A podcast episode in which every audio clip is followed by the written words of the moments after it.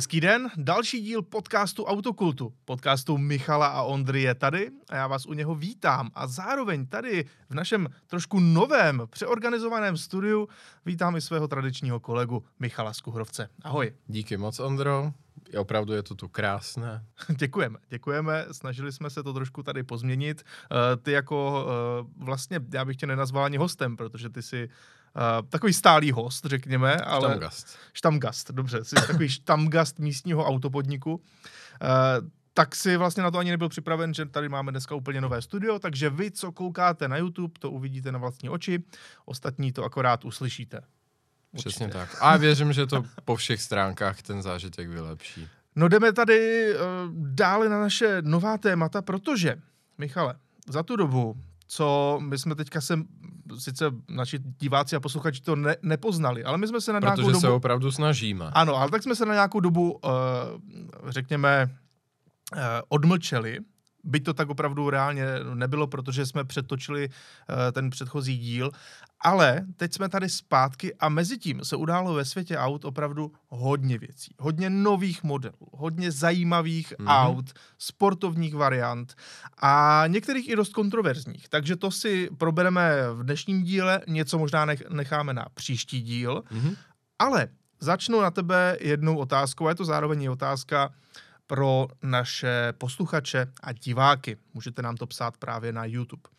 Takže já bych se chtěl zeptat, jaký je váš ideální motor do sportovního auta. Jak vypadá? Každý má rád něco trošku jiného. Takže prosím, napište mi do komentářů, co je ten váš ideální motor. Jo? Jestli to je přeplňovaný čtyřválec v nějakém Mitsubishi Evo, jestli to je atmosférický osmiválec eh, v nějaké Americe, jestli to je třeba 12 válec v luxusním autě, nebo dejme tomu přeplňovaný šestiválec z Bavor, od Bavoráku. Mm. Jo, mhm. může to být cokoliv. A Michale, teď já se chci zeptat tebe na tuto otázku. To je strašná otázka, to je tak jako Sofijna volba. Dobře. Uh, tak říkáš sportovní auto. Tak kdyby si řekl jako obecně sportovně laděné auto, tak pak bych asi mohl říct třeba i V12, protože ta obvykle pasuje do GT. Já to trošku upravím teda. Řekněme si, že si stavíš sportovní auto kompletně podle sebe. Mm-hmm. Který motor by si použil? Vzhledem k tomu, že ho stavím já, ano. Nemám aerodynamický tunel a tisíc inženýrů, tím pádem, tím pádem to bude něco podobného, jako když chlapci Můžeš... v Grand Tour jako staví nějaké monstrum. Můžeš to samozřejmě stavit na nějakém základě už existujícím. Dobře, stejně to bude jako dílo z kůlny. Ano. No tak v ten moment asi i tuším, kam tohle míří. V ten moment je nejpraktičtější zvolit ku příkladu atmosférický osmiválec. To míříš správným směrem, ano, protože já se teďka chci věnovat Crate Engineu. Eh, asi víš, o, jakou, o jaký fenomén jde, možná ne každý to zná, ale Crate Engines jsou jednoduše kompletně nastrojené motory, které si může každý koupit už od dané automobilky a dostane ten motor eh, v krabici. Jednoduše mu ho takhle pošlou za nějakou částku a je, je v tom úplně všechno pro to, aby si ten motor mohl nainstalovat do svého auta. Jak všichni víme, v Americe je tohle dost dobře možné, protože tam eh, nemají běžné technické kontroly a de facto si můžeš dát do svého auta jakýkoliv motor. Je to přesně tak. Byť úplnou jako mekou v tomhle tom ohledu je Velká Británie, Protože ve spoustě uh, amerických států to takhle jednoduše bohužel nejde. Třeba Kalifornie v tom v poslední době je poměrně striktní. Ale v Británii, i když tam člověk musí absolvovat uh, technickou neboli MOT, jak spousta z uh, posluchačů určitě ví, protože třeba má s tím taky zkušenost, spousta lidí, co žije a pracuje v Británii od nás, tak uh, je speciální kategorie homologace, kdy skutečně si můžete postavit v zásadě svoje vlastní auto, anebo do téhle kategorie na narobujete třeba starý závodák nebo nějakou opravdu hloubkovou přestavbu a tak dále a tak dále. Na to všechno se vlastně tyhle motory v krabici hodí. No a já tady dneska jeden takový motor mám. No a nutno říci je, že eh, v Americe se tím Crate Engineům věnují v podstatě všechny automobilky. Hmm. Můžeš si přijít na jejich stránky a ze jejich motorárny si vyloženě koupíš to, co chceš Motory přeplňované, s kompresorem, atmosférické, různé velikosti.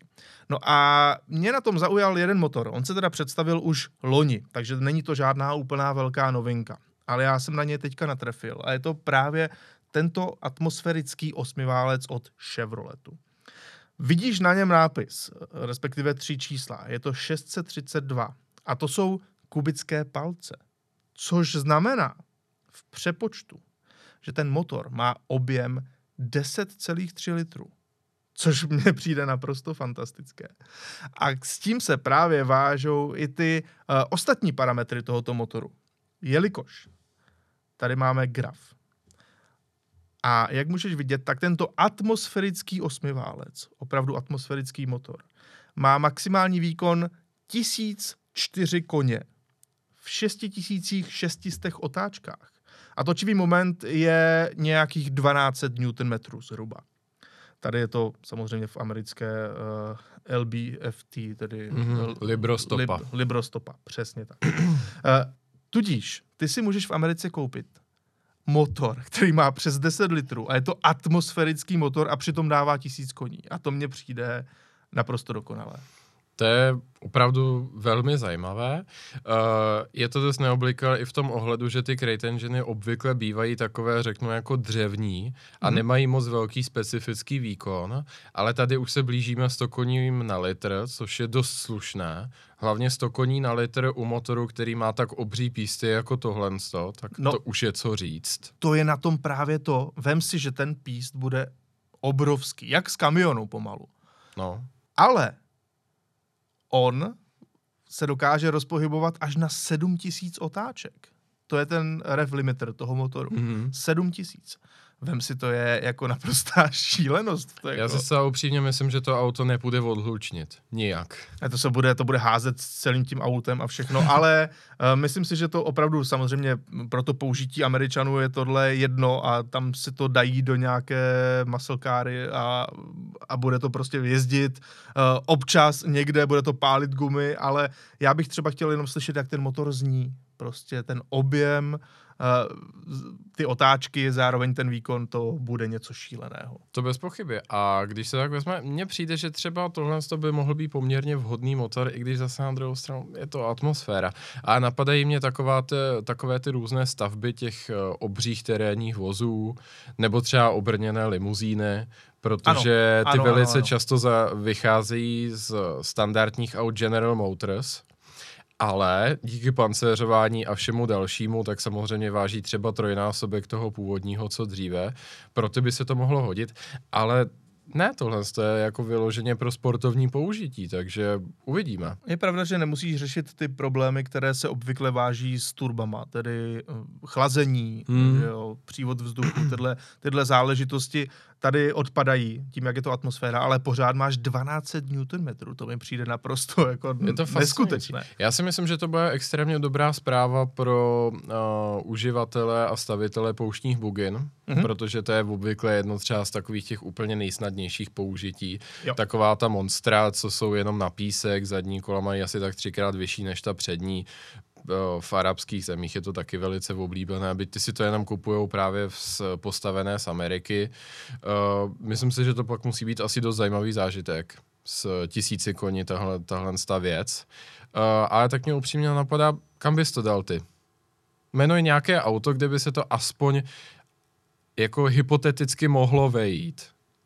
A jo, jasně, rozumím. No, mě napadá třeba, uh, on je to teda Ford, tohle je motor Chevrolet, ale uh, Ford Bronco nový, v nějaké té uh, Raptor variantě, místo toho přeplňovaného šestiválce by se mi tam líbil tenhle motor. Ale popravdu, jako nemusíš se držet zpátky, je to crate engine, jako Jasně. to záleží, kam to dáš. Jestli, tě, jestli tím hodláš pohánět prostě generátor elektriky pro rodinný dům, alebo jako jestli nahradíš ně motor auta z jiného koncernu, to nevadí. A jako to zní dobře. To by se mi líbilo a myslím si, že tam by to dávalo i smysl a přece jenom je to pořád jako offroad masivně postavený, že ten motor by tam vlastně mohl fungovat. Já si dovedu představit jednu věc, kde by si myslím, to bylo poměrně cool, mm-hmm. ale upřímně tam to bude asi hodně narážet na limity karosérie Ale Ano, asi by ano, to ano. šlo. Konec konců ta karoserie by byla velmi levná. Uh, v dvoutisícovkový Chevrolet Impala. Jako používali jo. všechny policejní jednotky, Jasně. FBI, CIA, uh, městská policie, svobodné matky a tak vůbec. alias eh, Crown Victoria. Respektive ono to Jo. bylo, ono to Eh, mělo mnoho názvů, mnoho No počkej, ne, variant. Chevrolet Impala to je jiný koncern. To by, to by, to by i sedělo, protože Jo, takhle. tohle je Chevroletí motor. Uh, uh, Jo, to byl Ford Crown Victoria, jasně. Jo, Crown Victoria je jakoby jeho přímý konkurent. a Tak, ty tak, auta tak, by, byly strašně podobný. To je Mhm. pravda. Všechno to bylo na rámu vlastně ještě. Hmm. Jo, to je dobrý nápad. Asi by se museli trošku zvýšit blatníky, aby to nebylo na první pohled nápadný, anebo udělat obří uh, díru do kapoty, to už by pak asi bylo zjevnější. Ale to by mohlo být docela zajímavé potom. Dobrá, tedy eh, to jsou naše tipy. Vy nám taky můžete napsat do komentářů, kam byste takový motor použili, eh, kam byste je dali. No a my jdeme, Michale, dál. A samozřejmě začneme tou novinkou, respektive začneme probírat novinky. A vrhneme se samozřejmě na značku, která je ti blízká. A už jsme se tady o tom autě několikrát bavili, tudíž konečně to máme představeno oficiálně se vším všudy. A je to nové Maserati Gran Turismo. A to, co vidíte, je varianta Modena, ta úplně základní, nejslabší, eh, s přeplňovaným šestiválcem Netuno, který má i ona silnější varianta Trofeo. No a nad tím vším ještě stojí nejsilnější verze Fol- Foglore, Folgore, Folore. Folore. Dobrá, dobrá, tak to je to správná výslovnost. Tudíž takhle to auto vypadá eh, ve svém opravdu eh, naprosto sériovém stavu. Eh, Tohle je předobok, tady máme zadobok varianty Trofeo, alespoň takhle si to auto můžete malinko prohlédnout. Opět tady přímý, přímá záď a varianta Trofeo ještě takhle zepředu. Michale, co můžeme od tohohle auta čekat? Tak, uh, to, co od něj můžeme očekávat na první pohled, je hlavně, řekl bych, jeho krása. Mhm. Uh, samozřejmě je to velmi subjektivní, leč já si myslím, že uh, počet lidí, kteří by o tom autě řekli, že je ošklivé nebo hřmotné, nevyrovnané, tak bude poměrně minimální. Protože Určitě. to auto je opravdu krásné, má velmi klasické linie. T- Maserati. A v tomhle z tom ohledu bychom tady asi měli vyvrátit jednu věc, která se velmi často objevila uh, v těch diskuzích, které se o tom autě objevily, byť jsou jenom na samotném začátku, protože to auto bylo představeno v pondělí. Uh, vlastně PR, marketingový tým Maserati vytvořil to Maserati Monday, neboli Maserati pondělí. Mhm. A tak toho využili, že skutečně ho představili toto auto uh, právě v pondělí. A nicméně velice často se objevuje ta myšlenka, že auto je vlastně jenom hloubkový facelift předchozího Gran Turisma. Což je absolutní nepravda. A myslím, že Maserati to komunikuje poměrně, uh, poměrně nahlas, ale tohle to do kamene tesat. S tím předchozím Gran Turismem to nemá společného vůbec, vůbec, vůbec nic. A to uh, z jednoho prostého důvodu protože jako jedno z mála aut, které vlastně můžeme teďka nějakým způsobem vypíchnout, tak existuje v opravdu starosvětské čistě spalovací podobě, ale i jako čistokrevný elektromobil. Což uh, samozřejmě by z předchozího Gran Turisma absolutně nešlo vytvořit, protože to bylo a priori mimo jiné postavené na zástavbu motoru Ferrari dopředu. A ta platforma, která vlastně vznikala na v počátcích nového milénia, tak by v životě baterky neunesla. Uh, ty baterky mimo jiné začneme teda tou elektrickou variantou, aspoň se můžete těšit na tu spalovací. Já ji tady rovnou Jo. dám i na obrazovku. Super. ona teda vypadá úplně stejně jako ta spalovací, jenom vzadu nenajdete žádné koncovky výfuku. A vepředu trošku jiný nárazník máme. Uh, mimo jiné ten nárazník je tam z aerodynamických důvodů a víš proč, víš proč vypadá tak, jak vypadá, proč tam má paradoxně ty jiné, když to tak řeknu, násosy, Ondro. Netuším. Elektromobily obvykle mají násosy zaslepené, tady je to naopak, tady jsou jedny extra. A je to kvůli tomu, že u Maserati se chlubí tím, že takovým zvláštním vedením uvnitř těch blatníků mm-hmm. se jim tím podařilo eliminovat hluk, který, aerodynamický hluk, který to auto vytváří svojí přídí, protože u elektromobilu samozřejmě vevnitř ruší. U spalovacího motoru je to přehlušeno tím motorem a tím pádem by si toho nikdo nevšiml. OK, super. Takže tohle je ta elektrická verze, máme Ano. tady na fotce a ty nám teda řekni, co je na ní zajímavé. Eh, Zajímavého na ní je, že stojí na úplně nové platformě, eh, která se eh, bude, jmenuje mimo jiné teda Atlantis, ale spadá do koncernu Stellantis. Tam měl někdo básnické střevo, haha. E, nicméně e, ty baterie jsou v tom autu uloženy do tvaru T, jinými slovy do, směrem dopředu, vyplňují e, ten standardní převodový tunel, kde hmm. normálně máme kardána a samozřejmě pohonné ústrojí u té spalovací varianty a potom vlastně dotváří ten tvar toho T v autě. Tam, kde by byla nádrž, předpokládám. Přesně tak. Mimo jiné i nabíjecí uh, bíčko, řeknu, je v zadním nárazníku, poměrně nezvyklé. Většina elektromobilů ho má na bocích, na vepředu a tak podobně. Tady ho má podobně třeba jako Mercedes, který to ale dělá z toho důvodu, že jsou to obvykle u plug-in hybridů, Tak. ty víčka, a právě se nabíjí tam, kde byla ta nádrž. Tady je ten důvod víceméně podobný. Jak si poznamenal správně, tak to auto přece jenom se musí vyrovnávat s těmi kompromisy, které plynou z toho, že má i to dvojče, které je spalovací. No ale konečně k tomu, k tomu opravdu důležitému. To auto má tři elektromotory, poháněny jsou obě nápravy, přičemž eh, každý z těch elektromotorů má 300 kW. Nicméně nenechme se zmást. Nejsou to tak jednoduché kupecké počty, to auto nemá 900 kW, byť by to bylo určitě zábavné, protože, eh, jak už asi tušíte a tušíme, systémový výkon je něco úplně jiného a když máme několik nezávislých eh, elektrických jaksi propulzních jednotek, tak se to nedá sčítat s tímhle s tím způsobem, ale vždycky tam dochází k nějakému snížení.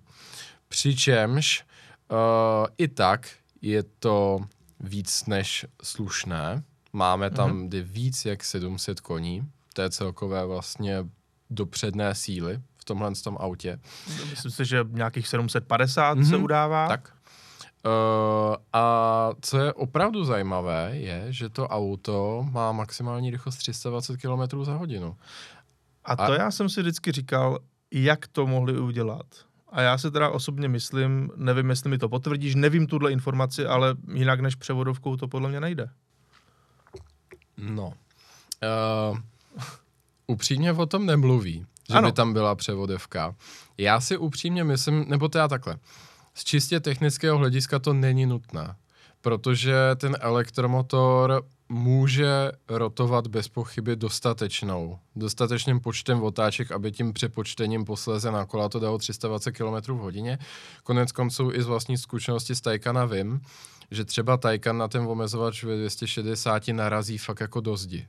To auto by určitě chtělo jet víc a většinou, pro, proč se doteďka ta auta limitovala, byl ten důvod, že to extrémně v ten moment zač, už naprosto brutálně to začne vyvíjet tu baterku.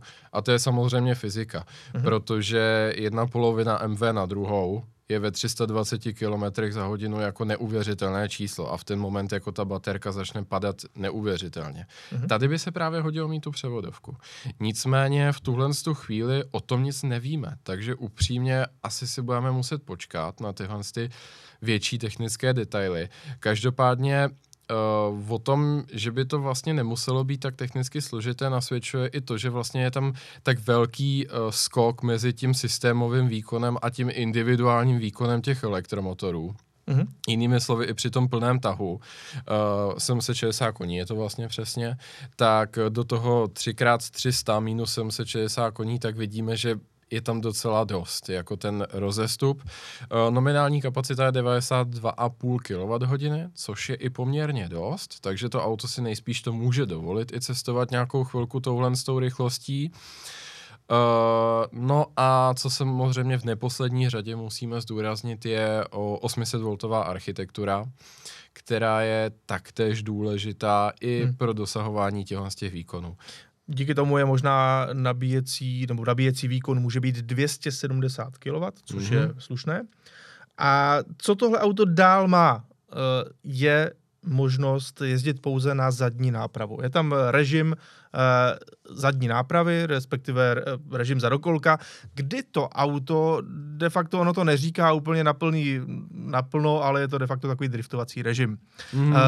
Samozřejmě znamená to více zábavy, znamená to, že tím de facto můžete i něco ušetřit, ale to si myslím, že to auto si dokáže manažovat samo a že to ten přední elektromotor umí vypínat samozřejmě v případě potřeby a nízké spotřeby eh, kdykoliv.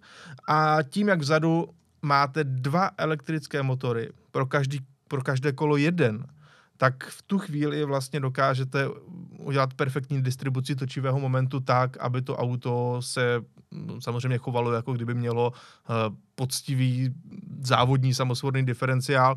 No a díky tomu uh, de facto to auto asi bude i velmi zábavné. Jsem jako přesvědčen o tom, že bude umět jezdit uh, hodně bokem, bude umět poskytnout tu pravou zábavu, ale samozřejmě je to trošku jak už to tak bývá, eh, je to trošku na vrub té hmotnosti, která hmm. tady samozřejmě bude vyšší, bude 2260 kg, pokud se nepletu. Eh, ale i tak, to auto zrychluje z 0 na 100 za nějakých 2,7 sekundy, jestli se nepletu. Mm-hmm. Na 200 je to nějakých 8, 8,8 jsem myslím četl mm-hmm. a, a ta maximálka 320 to je opravdu něco, co tady podle mě u elektrických aut ještě ještě úplně moc nebylo. Já právě marně hledám v paměti auto, které čistě elektrické auto a pominu hypersporty, pominu Rimac Nevera, pominu uh, Pininfarinu, mm-hmm. tak kromě jako těchhle z těch opravdu jako zakázkových hypersportů, tak mě nenapadá druhé auto elektrické, které bylo přes 300. Protože v tomhle tom ohledu je to prostě jenom a ta fyzika, která je neúprosná. A to množství energie vyjádřeno čistě fyzikálně v joulech je potom už jako naprosto enormní. To je vidět i u všech aut uh, se spalovacím motorem. 250 jede kde co, 270 jede už málo co, Hmm. I, I když může, i když tam prostě není ten omezovač. Ale každý kilometr přes 300 kilometrů za hodinu už je vykoupen jako neuvěřitelně draho. Říkal to tehdy už vlastně i Ferdinand Pěch, když se projektoval Veyron první. Hmm že do 350 to není problém. Že to se prostě dá udělat i, když to tak řeknu, právě v kůlně, nějakým speciálem. Ale zatímco prostě do těch 300 potřebujete nějak, řekněme, číslo koní X, průměru na to dosažení, tak jako 330 plus, tak už je to třeba 2,5x. Jasně. Jo. A už je to prostě jenom čím dál horší potom. Samozřejmě, to auto ty koně má i Newtonmetry díky tomu, že uh, jsou, uh, co se týče výkonu, velmi husté ty motory. Jinými slovy, z malinkatého motorku máte obrovské množství koní, ale prostě stojí to potom tu energii. No ale teďka přejdeme k té jiné energii. Energii uh, z ukrytou v džusu z dinosaurů, ano, a, to je, a to je právě ta spalovací varianta, která si myslím, že nám může upřímně dělat radost, protože to je opravdu kupé takového velmi klasického střihu. A právě ačkoliv se hodně podobá tomu svému předchůdci v těch liních, tak skutku není. Dlužno dodat, že předchůdce se vyráběl přes 10 let a do poslední chvíle má svo, své nadšené uh, majitele a fanoušky, kteří se na něj pořád rádi podívají a popravdě v tomhle tom designu vidím velmi podobnou tu dlouhověkost. V tom si myslím, že je to super. Povšimněme si, uh, třeba není, nejsou to takové výstřelky, které podle mě mají tu šanci být potom jako obsolentní a překonané. Není tu, nejsou tu spojená přední světla. Hmm. Nejsou tu příliš komplikovaná přední světla. Není tu svítící grill, není tu, nejsou tu třeba měděné dekory nebo něco. Ty pozor, ty jsou tam na tom folore a tam je to přijde cool, protože z mědi jsou ty dráty. Jasně. s kterými je to auto prošpikováno. To je super. A nebo právě podívejme se tady dozadu. Tohle je první auto za dlouhou dobu, které nemá takzvaný Unilight. Ano, neboli... nemá spojená světla. Přesně tak. Což je hrozně osvěžující, popravdě. Já po, už na to, už mě jako, trošku z toho leze upří, kolem. Tak, jako upřímně řekněme si, že Unilight je cool, ale jako nesmí se to zase přejíst. Právě v 80. letech někdo přišel s tím nápadem jako dávat na auto Unilighty, že a vznikly všechny věci jako je 300 ZX, 3000 GT, NSX, všechno mělo Unilight, že jo. Hlavně Japonci to tehdy táhli, mm-hmm. včetně těch Chevroletů, Impala a tak dále. Prostě v 80. mělo všechno Unilight. Za těch 8 až 10 let to všechny přestalo bavit A devadesátky potom byly o rozdělených světlech, velmi často i vertikálních, různých. No a, po tři, a vlastně po 30-40 letech se zase vyhrabal ten Unilight, hlavně kvůli těm technologickým možnostem, které dávají LED diody, tudíž dostat vysokou svítivost a naplnit tu normu při velmi tenkém designu. No a dneska právě úplně všechno má spojená světla, takže přesně tak, jak říkáš, jako za mě je tohle osvěžující hm. a jsem si jistý, že tohle bude dopa- vypadat dobře i za desítky let. Stoprocentně, byť je to vlastně úplně jednoduché. Ta světla zadní svítilny jsou naprosto jako jednoduchý tvar, jednoduché, jednoduchý design, grafika těch, toho svícení. Není na tom vlastně nic zas tak převratného, ale já když se třeba tady podívám na tu variantu trofeo na této fotografii, tak to je za mě vyloženě krásné auto. Opravdu, byť to není nic převratného, není to žádná revoluce, není tam vymyšleno nic nového, tak mě to vlastně vůbec nevadí. A hlavně Maserati tím naplnilo hned několik úkolů, v zásadě tři mouchy jednou ranou. Mm-hmm. Za A. Povedlo se jim unifikovat design s MC20 a s Grecale, hlavně teda s MC20, která byla tím lídrem před ano. dvěma lety té designové revoluce, řeknu a povedlo se jim to, aniž by to působilo jakkoliv násilně, mm-hmm. což jako velký klobouk dolů. Další. Nezapomínejme, že Maserati slaví 75 let. Přich, ty oslavy přijdou už brzo a začnou tímhle autem, kdy první série těch aut se budeme jmenovat Prima série, 75. výročí. Uh, a je, jak už jsme tady v minulosti i říkali v jednom z těch našich liveů, myslím, že už víc než před rokem, tak jedno z těch klíčových aut pro Maserati byl uh, model A6, kterým vlastně Maserati vůbec představilo světu uh, kategorii Gran Turismo. Obecně za to odborná veřejnost to považuje za první Gran Turismo na světě. A té A6 je tohle auto opravdu velmi podobné, nebo respektive jsou tam ty správné, uh, správné designové prvky, které tak jako jsou nenucené a přesto ukazují na tu historickou návaznost a na tu inspiraci. No a konečně do třetice je to právě, řekl bych, ta nadčasovost, vyrovnanost a vlastně i třeba k těm zadním světlům se pojí taková, řekl bych, zajímavá historka. Eh, když jsem právě se zajímal o MC20, tak jsem si všimnul, že v jejím propagačním videu se objevil jeden záběr, kdy je tam model, bude to třeba 1 ku 8 ve větrném tunelu, mm-hmm. který má zadní bumerangová světla. Třeba jako má facelift Levante. Což je taky historický odkaz na 3200 GT. No, Měl jsem tu příležitost si povídat s šéf designérem Maserati a ptal jsem se ho, jako pane Bise, vy jste zvažovali bumerangová světla na MC20 a to do poslední chvíle, že se to dostalo i do toho propagačního videa a byl tam prostě model toho auta ve větrném tunelu? Se začal smát a přiznal, že jo. A že to bylo úplně jako last minute rozhodnutí. Tam ta bumerangová světla nedat. A proto má MC20 to ty standardní rozdělená a jakoby plocha. Nezahybají směrem uh, ke krajům auta jako dolů. Mm-hmm. Jo, jako, jako na původní 3200 GT. No a krom toho se třeba objevil ten facelift toho Levante a v tom jsem si říkal, tyjo, tak jako kam dál, jako budou ty bumerangy, nebudou ty bumerangy. Pak přišlo Grekále, které má je tak trošku vohnuté, ale ne moc, ta zadní hmm. světla. No a teď přišlo tohle a já upřímně jako mám radost, že si aspoň za tím rozhodnutím, že teda bumerangy nebudou stojí, protože tohle je tvar, to úplně schodný s MC20. Samozřejmě není to stejné světlo, ale ta základní linie, tudíž, že je to vlastně jako takový trapézoid, zvláštní a vlastně nezakulacuje se směrem do boku toho auta, tak je zachováno. A říkám, obě dvě ta auta mají opravdu velmi podobný výraz. No a pojďme na techniku. Tady máme verzi Trofeo, což je ta silnější. Pod kapotou je tedy šestiválec Netuno, ten mm-hmm. samý, který je v MC20 nebo v novém Grekále. A tento motor je eh, u varianty Trofeo naladěn na 550 koní.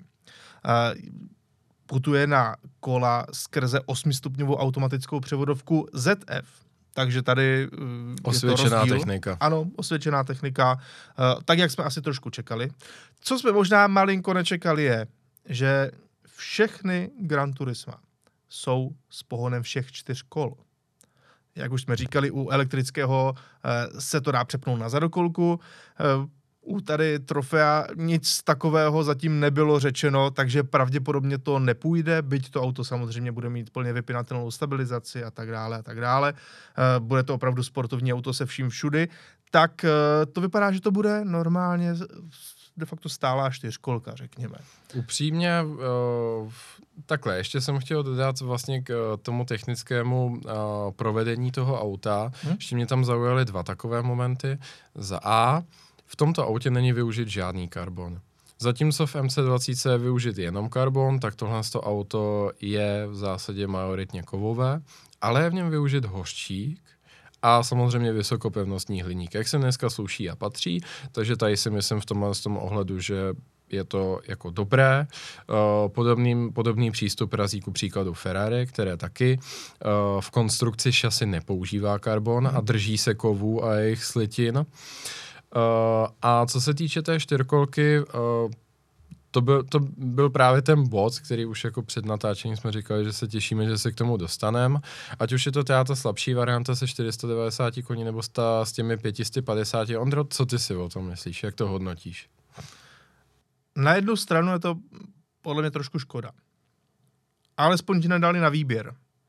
To by se mi třeba líbilo. Byť teda chápu, že většina lidí by stejně asi šli raději do toho pohonu všech čtyř kol, protože ten výkon už je opravdu docela vysoký. Proti předchůdci, který měl atmosférický motor, eh, tak tohle pojede výrazně víc, co se týče toho zátahu a bude tam právě potřeba mm, mít opravdu mnohem lepší trakci. Ale přece jenom, když už dneska vidíš, že ty systémy se dají udělat tak, aby se to dalo třeba odpojovat ten pohon všech čtyř kol, tak je tohle veliká škoda, že to tady prostě není. Nevím, jak to vnímáš teda ty. Uh, upřímně, já uh, rozdělím to takto. Samozřejmě pro ideu úplně jako klasického GT by se asi hodilo, aby to byl čistokrevný zadokol, hmm? ale já upřímně jsem to absolutně nečekal, ale v momentě, kdy se dozvídám tu informaci, tak mám za Maserati radost. Protože mně přijde, že tam někdo opravdu přemýšlí nad tím, jak se do budoucna uživit. Ano, takže to A... znamená de facto, tohle rozhodnutí je, že ano, tohle tohle auto se bude prodávat. Jo. Protože Proto, lidi to chtějí. Přesně tak. Uh, tam opravdu jako po dlouhé době mám pocit, že někdo opravdu přemýšlí biznesově a že levá ruka ví, co dělá pravá. Že levá ruka navrhne opravdu nádherné auto a ta pravá přemýšlí nad tím, co mu dát do vínku, aby to fakt lidi kupovali. Protože, a tady si prostě nalejme čistého vína, my všichni jako tady romanticizujeme o tom pohonu zadních kol, ale nikdo to nekupuje jako hmm. po celém světě. Když se podíváš na šestkové BMW, teďka osmičkové, upřímně ukaž mi, kolik procent z nich se prodalo jako za dokol. Skoro nic. Dobře, eh, teďka u osmičky je i ta nabídka postavená, takže kolikrát nemáš jinou možnost a je tam odpojování a tak dále. Ale uh, v té minulé šestce, tak všechna ta auta byla iXDX mm-hmm. narazit na čistě zadokolovou, uh, myslím, že to byla, to byla F-ková, F-ková generace šestky, no tak jako tichý jako šafránu. A jako dává to smysl. A v tom, a konečně, když říkám, že to dává smysl, tak mi to dává smysl i v tom ohledu, že uh, to úplně jasně vymezuje tu, to pole působnosti mezi MC20 a Gran Turismem. Jestli chcete za dokol, a jestli chcete auto, eh, které je prostě čistě jenom pro potěchu a musíte dělat kompromisy, tak si kupte prostě celokarbonový supersport.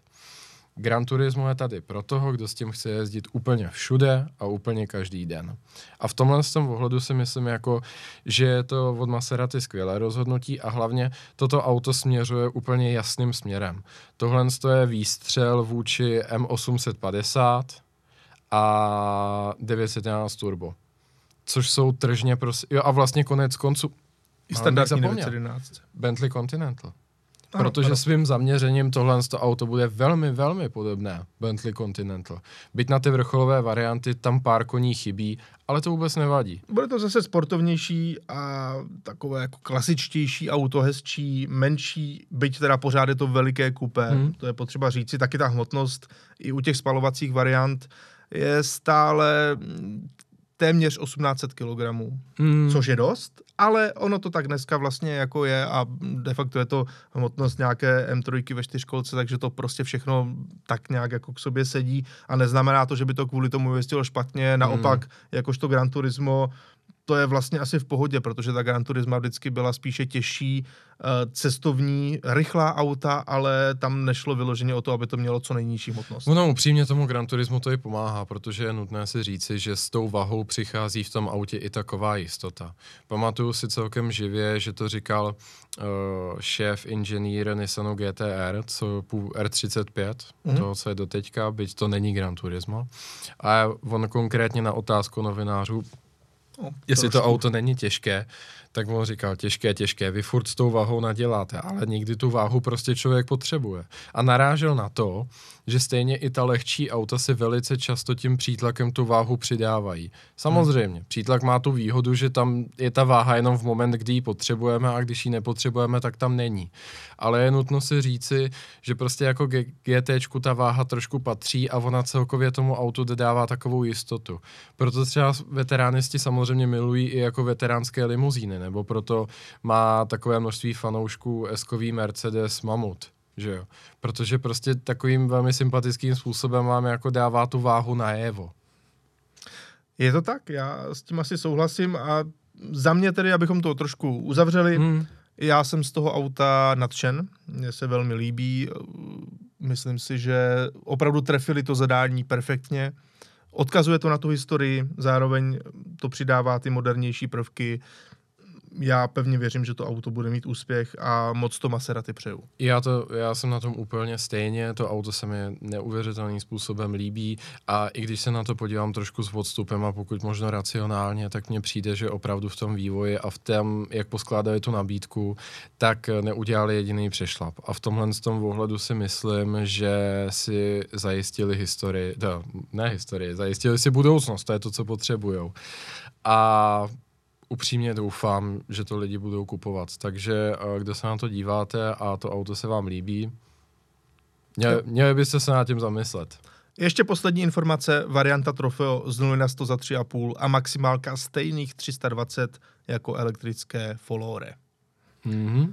No ale ono těch novinek bylo trošičku více, Michale. No a právě proto se teďka podíváme na jednu velkou novinku, která se taky váže k dlouhé historii. A když myslím velkou, tak jako opravdu velkou.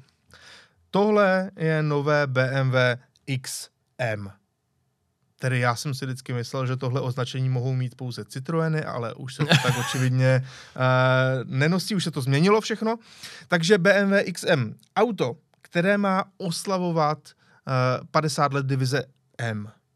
Nevím, jak Bože. ho oslavuje, ale vidíme tam třeba náznaky, uh, je tam odkaz na BMW M1, na ten jediný supersport. Vidíš ten od- odkaz? No, vidím ho, vidím ho, ale jako... Ach jo. To je to jediný, co se tam z M1 dalo přenést. Je to tak, eh, teďka, abyste věděli, o čem mluvíme, eh, na zadním okně nahoře je takové vykrojení a vypadá to trošku jako záď eh, BMW M1, kde v Blatnících právě, nebo na přechodu Blatníků, na té zádi bylo v takovém vyvýšeném vykrojení logo BMW. Tak tady to opravdu takhle také je. Uh, nicméně, Michale, abychom se k tomu trošičku propracovali. Tohle je obrovské, veliké, eh, do světa křičící SUV, které má být tou výkladní skříní automobilky BMW se vším všudy. Přichází s novým pohonem, který uvidíme už i v příští M5, takže si na něj budeme muset zvykat. Je to plug-in hybrid. Je tam eh, stále ten přeplňovaný osmiválec 4,4 litru. V tomto případě sám o sobě ten osmiválec má nějakých 490 koní, ale je k tomu právě elektromotor, respektive dost možná i dva, teď si nejsem jistý. No a to znamená, že to auto má dohromady nějakých 650 koní, ale přijde i ostřejší varianta a ta bude mít těch koní až nějakých 750. Bude se jmenovat Red Label podle všeho, neboli jako Ano, je to červená značka, řekněme. Nevím proč, proč Red Label, ale budíš. Jo, jako zní to, zní to, takhle se vždycky brandovaly cigarety, jestli se nepletu. Gold label, black label a tak.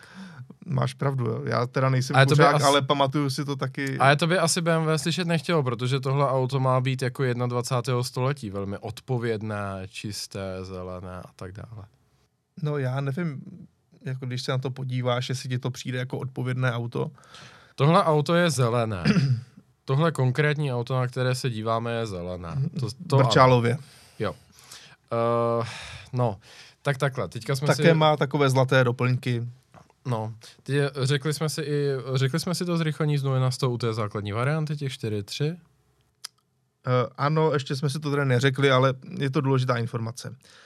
To auto zrychluje z 0 na 100 v té základní verzi za 4,3 sekundy. V té 650 kuňové variantě. A upřímně od toho bych se chtěl odpíchnout, protože 50, oslava 50 let divize BMW M, určitě těch dárků přijde víc, ale tohle to má být ten největší a jako tím se to celé odstartuje.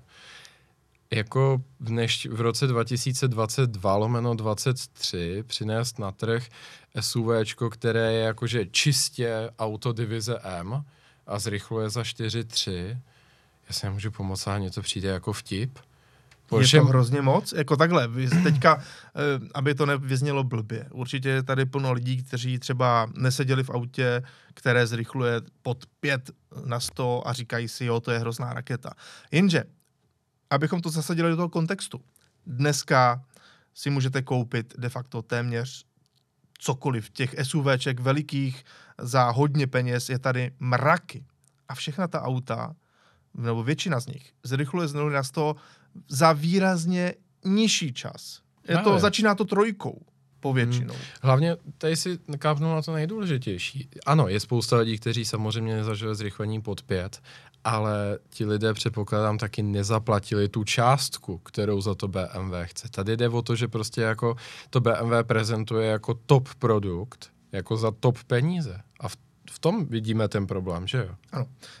Ono tam jde o to, že to auto je velice těžké. Tím, jak má tu novou hybridní techniku, tak eh, ano, plug-in hybridy většinou jsou opravdu těžké, protože to auto potřebuje velikou baterku, aby vůbec něco ujelo na elektřinu, samo o sobě. Tady se udává nějakých dokonce 85 kilometrů, že to snad má být. Což je slušné, řekněme. Není to nějak převratné, už jsou tady dneska auta, která umí ujet i přes 100 kilometrů a jsou to plug-in hybridy, ale je to slušné. Takže ta baterie musí být poměrně velká. K tomu samo to auto je gigantické. Eh, pak tam máš ten veliký přeplňovaný osmiválec. Taky nic lehkého. No a když se na to takhle celé, na celé to podíváš, na to schéma, tak ti z toho vyjde, že to prostě nemůže vážet málo. A ono to váží 2,7 tuny. A v tu chvíli těch 650 koní není zas nic tak převratného. No právě. No a teď právě nastává ten problém. Z 0 na 100 za 4,3. Abychom to uvedli do kontextu. Když jdeš do BMW a koupíš si e, to největší SUV, co teďka nabízejí, X7. Podle mě velmi slušné auto. No, Stroufám si říct, Hmm. že uh, jakkoliv můžeme třeba hejtovat velká SUVčka, tak tohle je opravdu dobré auto se vším všudy. Velmi Hmm. komfortní, dobře se to řídí, dobře to jezdí. Uh, opravdu fakt dobré auto. Ani vzhledem neurazí. Tak, teď je teda i nová verze, Hmm. mm. každý to má trošku jinak, ale za mě fakt se to jako povedlo. Mhm. A když si vezmeš tu nejlepší benzínovou variantu, která má mimo- mimochodem teď nově už i stejný motor, jako je právě u tohohle XM. Máš tam uh, přeplňovaný osmiválec. Sám o sobě, teď to má mild hybrid, předtím uh, to byla par- verze 50i, tak to byl prostě jenom ten osmiválec, teď je to varianta 60i po faceliftu, ale obě ty verze mají 530 koní. A obě zrychlují v tom gigantickém, opravdu plně sedmimístném autě, kde si sednou dospělí za sebe ve třech řadách, tak zrychluje to auto z 0 na 100 za 4,7. O 0,4 sekundy eh, pomaleji než právě tohle XM, které je ale výkladní skříní automobilky, má mnohem víc koní papírově eh, a je to čistě produkt divize M, což M50i respektive M60i není.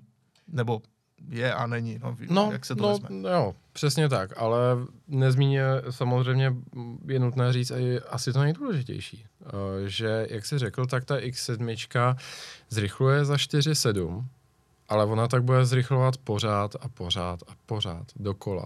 Ale tohle auto zrychluje za 4.3 jako tím systémovým výkonem. Opět. Když ne je všechno samo v ideálním nastavení, řekněme. Mm, Což ovšem na na běžných cestách se nevždy úplně stává. Dejme tomu, že byste jeli rychle po dálnici, po autobánu, po Německu. mm, Můžeš využívat ten výkon naplno a v tu chvíli se ti vlastně po nějaké době stane, že baterie se vybije úplně, včetně těch svých nějakých rezerv. A vlastně v tu chvíli už de facto jedeš jenom na ten samotný motor, který má 490 koní, ale stále taháš těch 2,7 tuny. No a v tu chvíli, když si budeš dávat to zrychlení z 0 na 100, tak to bude třeba za 6 mhm, můj typ, nevím, možná ne. Uh, samozřejmě, dneska ta auta už uh, umí tyhle věci eliminovat. Když jsem jezdil hybridními BMW, tak většinou to dokázalo dát velmi dobrý výkon i ve chvíli, kdy si tu baterii vybil. mhm, Ale neřekl bych, že ten maximální. Jo, pořád tam bylo o něco míň, než je to reálné Mhm. mm-hmm. maximum. Takže vždycky k tomu může dojít. mhm. Uh, tudíž je to takových 650 koní, potom dokonce 750, ale uh, ne úplně vždycky. Jak si říkáš, je to tak?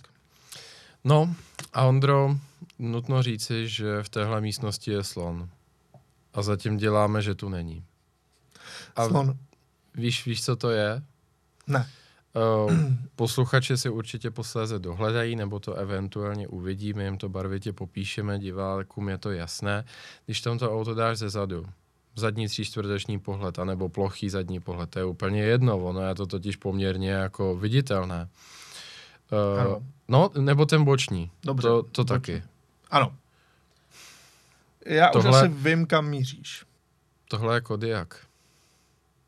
No, Musí, jakoby, jako- jako, zejména ta zadní část. No, hlavně ta zadní část, zadní ploch, eh, přímý pohled, tří čtvrteční pohled, prostě ať dělám, co dělám, tak já prostě vidím Škodu Kodiak a nemůžu ji jaksi odvidět.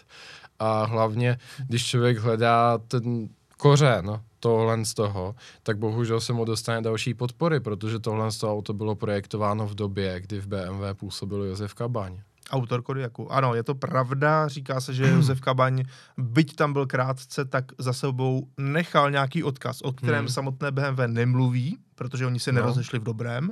Hmm? Uh, ale údajně opravdu Josef Kabaň nějaký odkaz eh, svůj v BMW nechal a tohle by dost možná měl být jeden z těch odkazů. A je pravda, když se podíváš na ty blatníky, Hmm. kde je světlo a ten C-čkový sloupek, je to tam, no. Sorry, Úplně. je to tam. A ono, i kdyby to, já třeba jako nic proti Kodiaku, jo, ale upřímně tohle z toho auto, i kdybych prostě Kodiak neexistoval nebo jsem ho neznal, tak uh, jestli BMW M nějakým způsobem, uh, když se řekne BMW M a zeptáš se mě, jaké hodnoty to představuje, tak podle mě je to taková, jako řeknu, lehkonohá estetičnost, jo, prostě auta, ve kterých je život, radost, jo, a Hlavně je to auto zaměřené na nějaký ten jízdní požitek. no, přesně tak. a, a tak dále. Byť to takhle bylo spíše, řekněme si dříve, dneska ta auta jsou výrazně univerzálnější, Hmm. eh, každodenní použití tam taky důležité a ti majitele se, nevím, jestli se proměnili z, z dřívější doby, samozřejmě nebudou to asi majitelé stejných hodnot, jako když to bylo M3 E30, kdy to auto Hmm. de facto vycházelo opravdu čistě z motorsportu.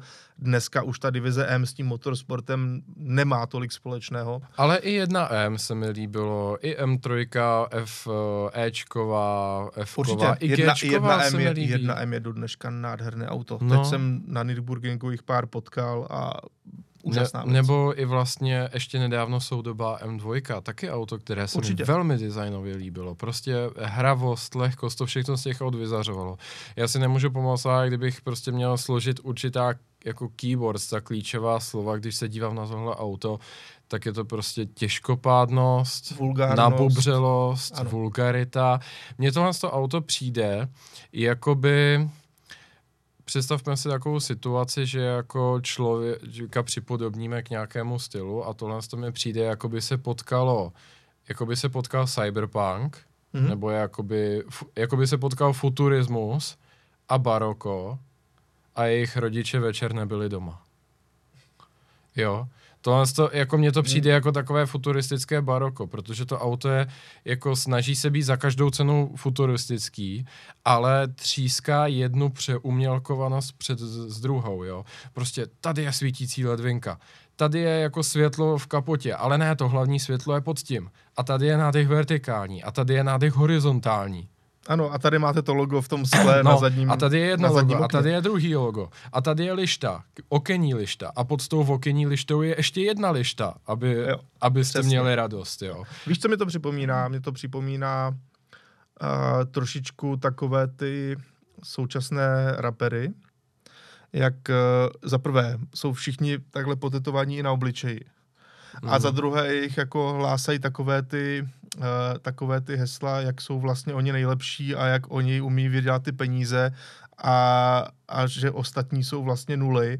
A takhle ti to dává jako hrozně najevo. A tohle mi taky připadá, že to auto ti to dává jako hrozně najevo, ale že chybí, stejně jako u těch raperů, tam chybí ten reálný jako základ toho všeho což jsou nějaké eh, vědomosti, nějaké morální hodnoty uh, a nějaké podobné jako záležitosti, kdy si řekne, že to je opravdu dobrý člověk hmm. a ne protože ti to ten člověk řekne, že já jsem dobrý člověk, ale protože si to o něm myslíš. Takže tohle bylo hiphopové okénko Ondřeje Chamily, ano. který zcela zjevně uh, preferuje starou školu hiphopu, takže ty seš víc Biggie Smalls než 669, jo?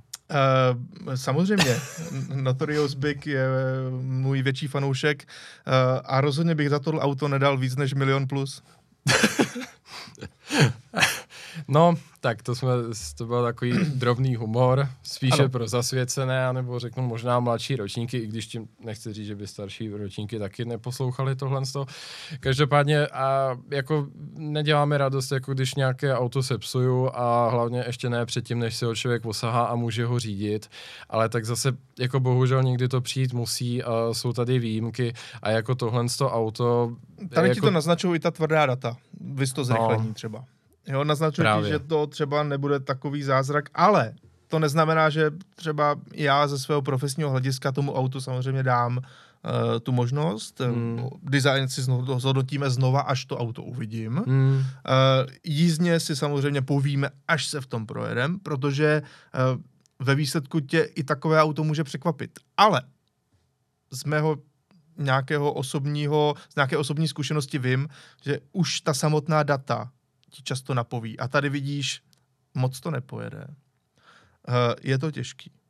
A to jsou prostě věci, které nepřekonáš jako mávnutím proutku, že najednou hmm. si řekneš, že to je nejlepší auto na světě tím, že se v tom projedeš a zjistíš, že udělali něco jako převratně jinak.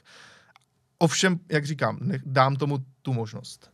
Jsem, jsem na to upřímně zvědavý v tomhle tom ohledu, když říkám, že je to překomplikované. Mně přijde, že by to mohlo fungovat jako taková studnice zajímavých designových prvků, z kterých by šlo uvařit asi tak deset jiných aut. Možná, že to tak ve finále dopadne, protože když jsem si prohlížel tu fotodokumentaci, vlastně co k tomu BMW vypustilo, tak třeba nepřímé podhledové osvětlení stropu, je něco, co podle mě do M-kového Bavaráku absolutně nepatří, nebo není to podle mě ten důvod, proč si kupovat M-kové BMW, ale je to cool nápad a upřímně se jo? těším, až to bude v nějakém sedanu. Souhlas. Mimochodem, když už se o tom bavíme, tak uh, ten designový směr, každý si na to udělá nějaký svůj vlastní názor, jestli to auto je hezké nebo ne. Pokud nás pouze posloucháte, doporučuji opět, vygooglete si BMW XM, uh, je to jednoduché.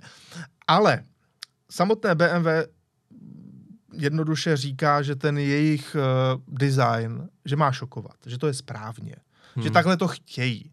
Ovšem, když se potom zeptáš na design BMW i těch jako špiček uh, designových uh, studií, těch, těch kapacit, sám víš, že jsi s, určitě jsi s mnoha těma lidma mluvil, dneska si to říkal třeba designer Maserati. Jednoduše, občas se k těm lidem dostaneš. A všichni se chytaj, chytají za hlavu, že tohle je špatně. Že to popírá veškeré základní poučky designu, to auto. Hmm. Eh, že to nenavazuje přijít na záď, což teda neříkám, že je přímo tenhle, tenhle případ, u mě je to třeba u M4. Tam podle mě ten člověk, co navrhoval přijít a ten, co navrhoval záď, se nikdy nepotkali. A nikdy to auto neviděli z té druhé strany. Uh, jo, tam právě jako narazíš na ty dva, ty dva názory, kdy jeden ti řekne, že takhle je to správně, protože takhle přece my to chceme dělat, abychom šokovali, abychom nastavovali nová pravidla. A pak ti vlastně přijde ten zkušený designer a řekne, jo, ono se dá šokovat. Jak to mm, víme třeba současné Hyundai jsou hmm. velmi extravagantní. E, najdeš prostě automobilky, které dokážou přinést něco úplně nového ale pak ti řeknu, no ale tohle je prostě blbě z designového hlediska. No. Tohle, kdybych já načrtl na designové škole, tak mě vyhodí. Jestli můžu doporučit nějaký jiný YouTubeový kanál, než jsme samozřejmě my, tak uh, je to YouTubeový kanál Franka no, kterého jsme tady tisíckrát zmiňovali, jeden z nejlepších designérů prostě po roce 2000, ano. řekněme, působících. Určitě. Ex-designér Ferrari, McLarenu, Fiatu, Maserati. Uh, I BMW. I BMW. To je, máš pravdu. A vlastně Mini. Ano. No, tak uh, a on dělá to, že na YouTube točí videa, kde vlastně rozebírá ty designy a bere si na paškal právě díla svých kolegů. Já jsem upřímně zvědavý, až tam bude BMW XM. Protože když právě mluvíš o tom, jak šokovat a vytvořit něco vkusného, tak třeba byť je to kategorie trošičku jiná, ale opět jakoby top třída té dané automobilky. Tak auto, které podle mě je šokující, ale zároveň funguje třeba McLaren P1. A ten před dvěma dny oslavil 10 let svojí existence. Šokoval, ale je krásný. A je krásný i po deseti letech. Hmm. To je jako, to je hetrik, který hledáš jako designér. Já bych k tomu jenom dodal poslední věc. Ještě se ukázaly uh, špionážní fotky M2 Bavoráku. Uh, to si tady dneska rozebírat nebudeme. Taky lidi říkali, tragédie, tím, jak jsou řešené nárazníky, na de facto kulaté auto dali hranaté, hranatý spodek kompletně. Uh, budiš. Opět, ale našel jsem i jednu, jednu věc, která nám vlastně tohle všechno uh, dokáže trošku smazat. Mm-hmm. Je to hezké BMW, které je úplně nové a já ho tady mám. Hmm? Tohle je facelift BMW Z4. A pokud si říkáte, co je na tom faceliftovaného, tak to je právě to dobře. To auto se vlastně moc nezměnilo oproti předchozí ze čtyřce. Vlastně na tom nikdo neudělal uh, ten radikální řez. A za mě tohle je pěkné BMW. Takže kdo nic nedělá, nic neskazí. No, to oni na tom stejně, to bych, to bych jim křivdil, oni na tom samozřejmě udělali pár věcí. Jo, jasně. Ale podle mě takhle vypadá pěkné BMW z mého osobního pohledu. Za mě taky. Za mě také ano, z toho prostě to, co jsem říkal, že jsou ty ta klíčová slova, která si normálně s BMW a BMW M spojuji, tak tohle auto je má tak nějak všechno. No a tímhle můžeme dneska skončit. Uh, Michale, já ti děkuji, že jsi tady se mnou opět byl. My jsme totiž uh, za poslední nějakou dobu i zase procestovali nějaký kus světa. Ty jsi mm-hmm. byl v mhm. Británii, uh, já jsem jezdil po Nürburgringu ve Fábi, což je taky podle mě zajímavá činnost, ale ty jsi to měl mnohem zajímavější a o tom si právě budeme povídat v příštím díle. A krom toho se ti to povedlo zrýmovat, takže jak jsme tady otevřeli tu repovou kapitolu, tak někde zádu v hlavě ti to zůstalo, ale ano, na tohle všechno se Do příště jsem podívám. skládal pouze texty pro kapelu Krištof, ale možná bych to mohl zkusit uh, i pro nějaké repery, Mm-hmm. A nicméně e, tohle je to, na co se můžete těšit příště, takže budeš nám vyprávět o svých zážitcích z Británie, kde jsi navštívil jednu velmi zajímavou automobilku. Opět v nedávném e, podcastu jsme se o ní bavili, takže teď nám o ní řekneš více. Mm-hmm. A podíváme se na další novinky ze světa aut. Takže to je za týden, ale teď už si dáme odpočinek. Takže díky moc, že jste nás sledovali a poslouchali a mějte se hezky. Díky moc.